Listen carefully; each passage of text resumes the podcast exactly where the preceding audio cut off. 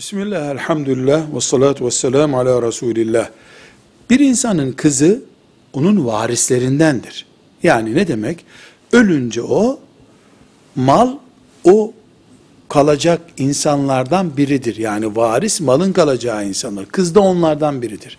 Şeriatımızın temel kurallarından biri, insanın varisi olan birisine vasiyet yapması caiz değildir. Yani e, ben öldükten sonra bu daireyi kızıma verin.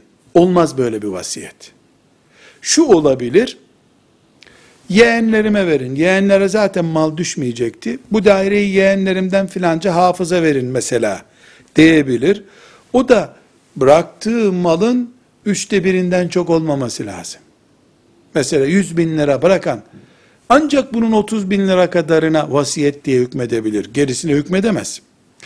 Buna göre kendi kızına veya oğluna bir mal vasiyet eden birisi yanlış iş yapmıştır. Bu nasıl geçerli olabilir?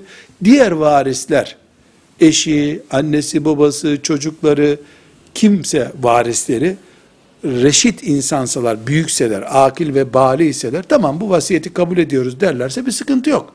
Onlar haklarını hediye etmiş olurlar çünkü. Öbür türlü Müslüman insan böyle bir vasiyet yapamaz. Velhamdülillahi Rabbil Alemin.